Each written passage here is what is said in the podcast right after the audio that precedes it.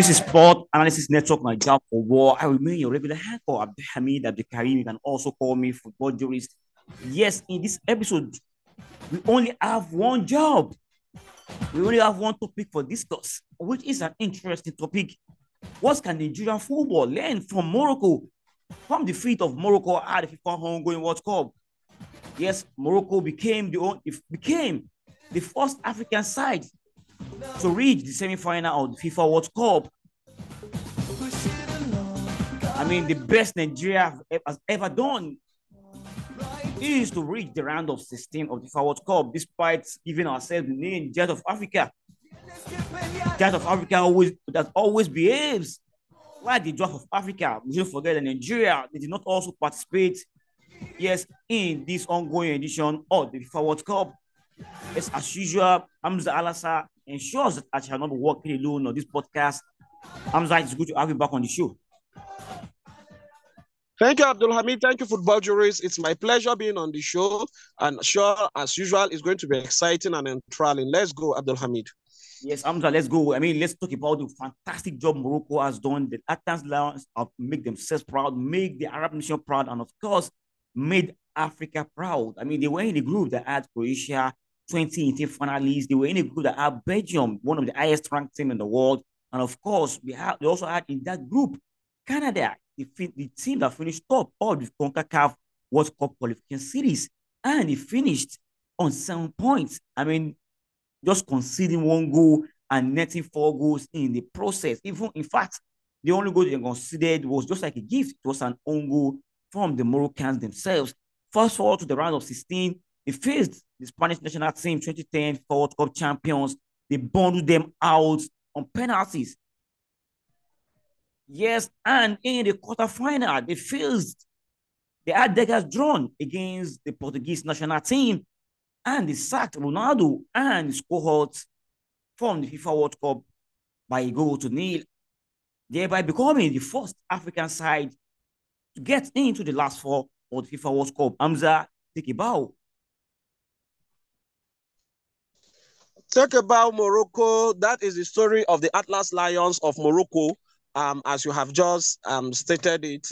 I'm going into the championship, going into the World Cup proper. I doubt if any football pundit, I doubt if any analyst would have given the Atlas Lions of Morocco the opportunity of scaling the first round in a team that, in a group rather, that had the likes of um, Portugal um, and the Portugal, likes Portugal, of Portugal. Croatia, like you pointed out.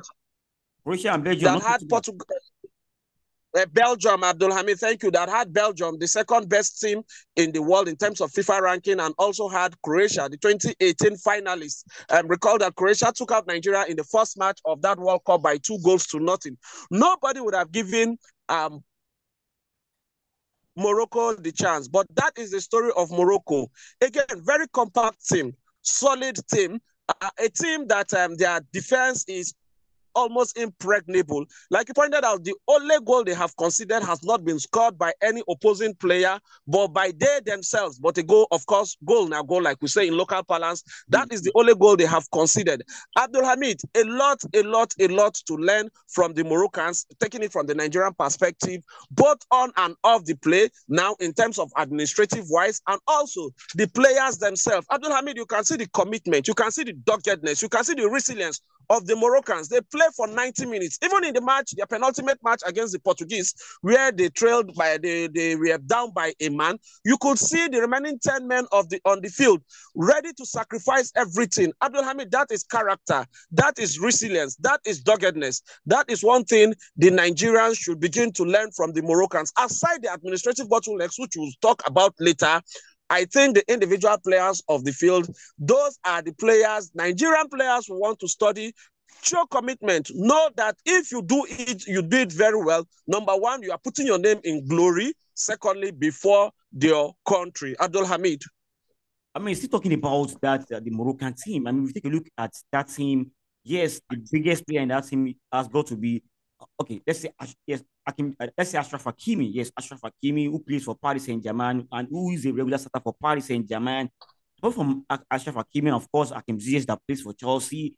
Other players don't play for top sides in Europe. I mean, what I'm saying in a sense is that, I mean, it is not as if these guys They are be- it's not as if their players are playing for the best teams in Europe, and yet here they are. They are giving. They have given one of the best performances we've seen. I mean, not did I, did I, did I just say one of the best performances? The best performance we've seen from any African team of the continent. I mean, do, does that say anything about our Nigerian players? Is it that our Nigerian players? Is it that Nigerian players are not good enough, or they have not been committed to the cause?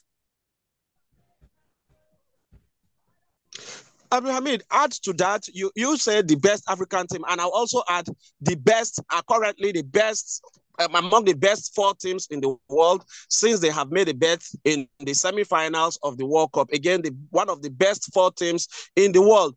Having said that, looking critically at that team, like you pointed out, even the, the player that plays with um, Chelsea, Ziyech, he's not a regular starter in Chelsea. So if you look at that categorically, you know that the Moroccan side is just a modest side. But what counts for them, again, I repeat, I reiterate for the opt-in time, is the resilience, is the commitment, is the doggedness they have displayed on the team or of the field, on the field of play. I think another thing that works for the Moroccans is the teamwork, having everybody's back.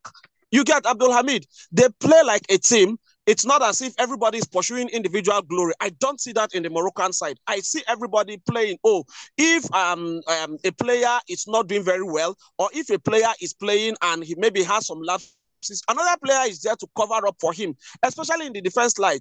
I, I think the defense of Morocco is one defense that many national team handlers or football teams handlers around the world want to study and look at how they were able to hold very, very prolific strikers. I use the word prolific advisedly now, coming against the likes of um, the players uh, of um, the Belgian national team. So when you look at that team, then you can You really see commitment. You can really, thank you, Abdulhamid. You can really, re- really see teamwork, Abdulhamid. So I think one thing that has worked for them is uh, prioritizing team excellence over individual excellence. I think that has really, really worked for the Moroccans, Abdulhamid. I mean, Hamza, what can we learn from the Moroccans? What can the Nigerian football learn from the Moroccans? Abdulhamid, um, again, I repeat. Okay, go ahead. You made mention of the fact that our players have not been committed enough, and they can learn commitment from the Atlas Lions, uh, Atlas Lions' uh, players. I mean, what else can we learn from the Moroccans? I mean, you just you can't tell me that this success, this feat, is just down to the players alone. Again, Abdulhamid, like I pointed out, also administrative competence. Abdulhamid, administrative competence.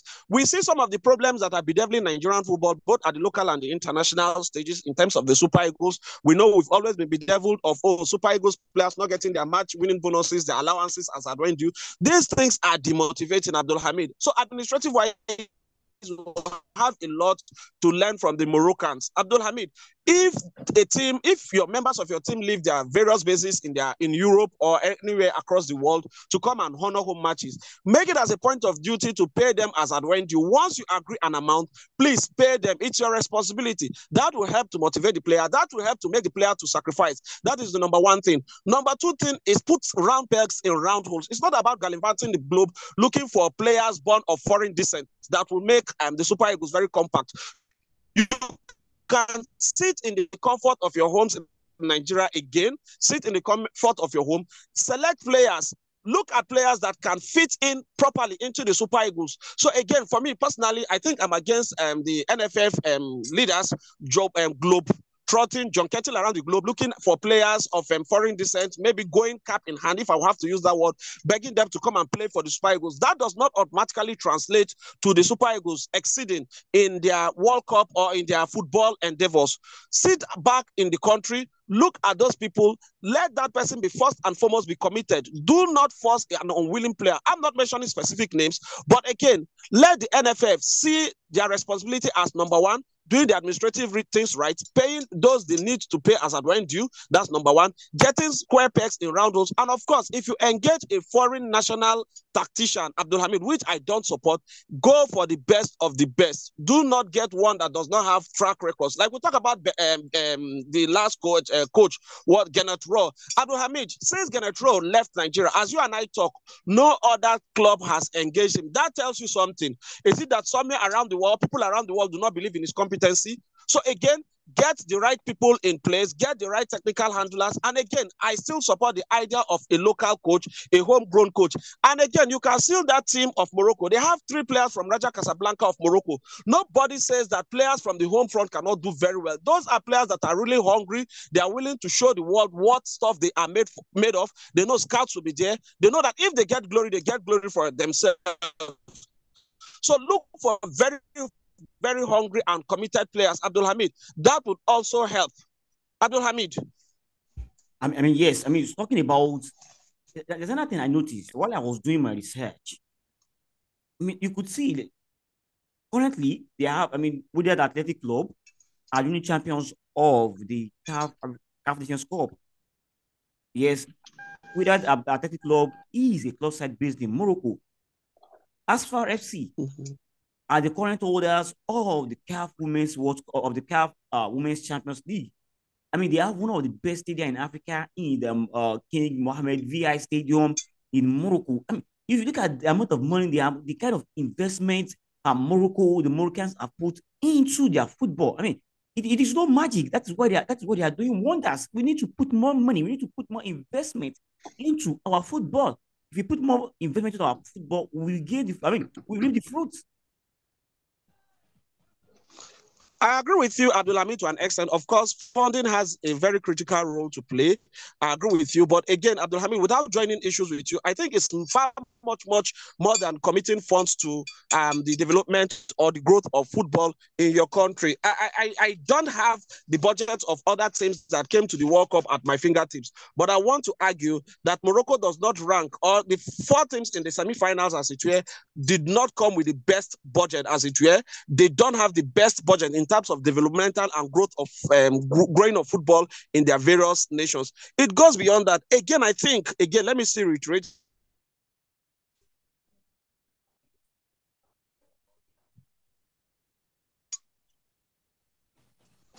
So, Abdulhamid, you mentioned as far, you mentioned Wydad Casablanca of Morocco. As I speak to you, as far is out of the C A F Confederations Cup, as it were. So I think it goes beyond that. It goes beyond just growing. If you talk about pumping of funds or utilization of funds, I think Egypt does it better than the Moroccans, as it were. So I think it's a, it's a combination of different positive factors that bring about this, not just um, football and spending money on football and the rest. It counts for something, but ultimately that is not it in my own humble opinion, Abdulhamid. What I'm saying is, of course, money is not the priority. Of course, there are a lot of people that are spending them, of course. What we are saying is that you still have to put money. What has, I mean, look at what is the investment? What has the Nigerian Football Federation invested in, infra in our infrastructure in the last ten years?